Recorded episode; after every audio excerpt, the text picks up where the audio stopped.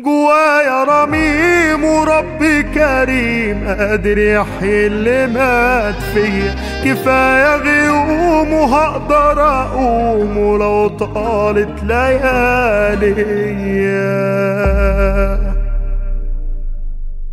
ربنا سبحانه وتعالى لم ينهى عن الحزن يعني الحزن مش حرام. لكن ربنا سبحانه وتعالى ما يحبش إن الحزن يسيطر علينا. ويحرمنا من مواصلة خطوات الحياة والحفاظ على ما تبقى من أركان حياتك اللي بيها الدنيا ليها طعم. لأن ساعات الحزن بيسيطر على البني آدم فبيلغي كل فرحة في حياته. وهنا الإنسان قلبه مكسور ولازم يقف ويرمم هذا الشرخ اللي بيصيب القلب لو فقد عزيز. محتاج بعض العقائد تستدعيها عشان تقوم تاني وتصلب طولك وتداوي هذا الرميم القلب اللي اتكسر بعد موت حد انت بتحبه. أول حاجة استدعي عقيدة اللقاء. إن اللي مات ده مش لوحده. أصلا هو دلوقتي بيقابل كل حبايبه اللي ماتوا وسبقوا سبقوا لربنا. وإنت كمان بعد عمر طويل إن شاء الله لما تسيب الدنيا دي بإذن الله هتروح تقابله وتكمل معاه خلاص بقى خالدين فيها سواء في القبر أو لما نخش الجنة. وده غيب سيدنا النبي بلغنا بيه عليه الصلاة والسلام.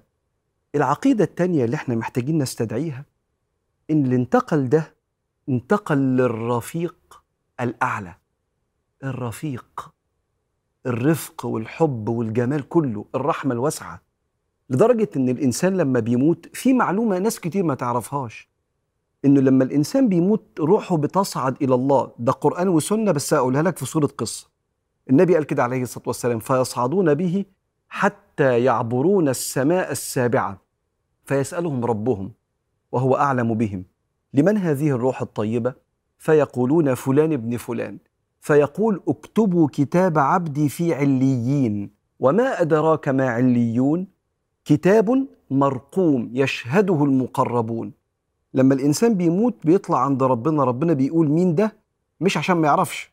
ربنا بكل شيء عليم بس عشان يسمع الميت حاجة. فالملائكة تقول ده فلان ولا فلانه يا رب؟ ادوا رقم. رقم إيه؟ رقم في الكتاب بتاع أهل الجنة. واشهدوا إنه أخذ الرقم ده. إن كتاب اسم مكتوب. إن كتاب الأبرار لفي عليين. وما أدراك ما عليون.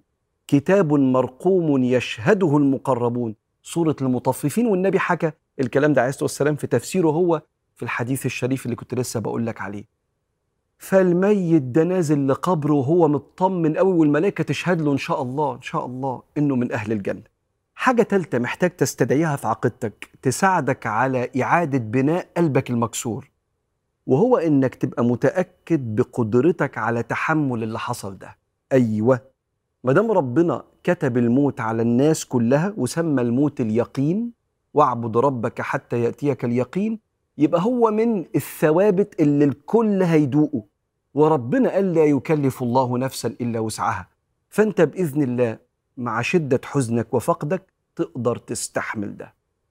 وعلميا لو أنت كنت حزين فأنت في آخر مراحل الألم.